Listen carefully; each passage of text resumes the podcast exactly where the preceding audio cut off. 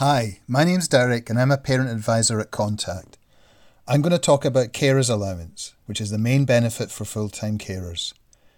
Many families aren't claiming carers allowance when they could be, often because they're confused about who qualifies.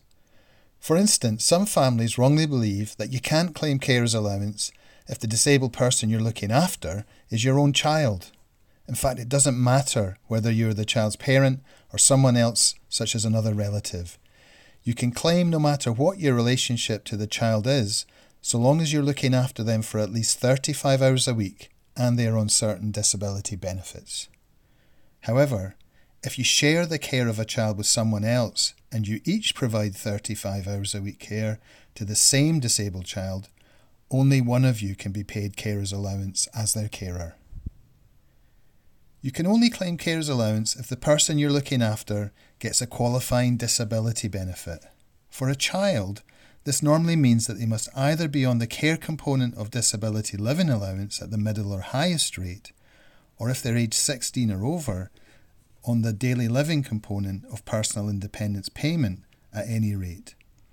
You're also eligible if your child lives in Scotland and gets the child disability payment at the middle or highest rate for personal care. A lot of parents aren't claiming carers allowance because they think they have too much savings or that their partner's earnings are too high. Now, it's true that you can't get carers allowance if your earnings are above an earnings limit.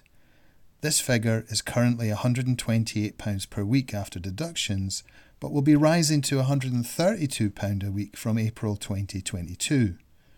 But it's only the claimant's earnings that are counted. If you have a partner, their earnings are entirely ignored.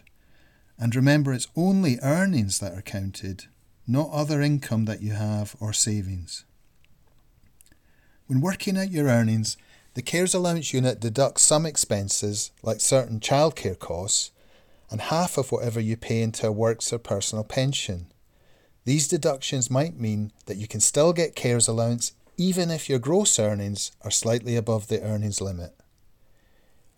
You won't be able to claim carers allowance if you're treated as being in full time education, and you'll also need to meet certain tests linked to your immigration status and length of time in the UK. For more information about these carers allowance rules, see our carers allowance webpage at contact.org.uk. Thanks a lot for listening.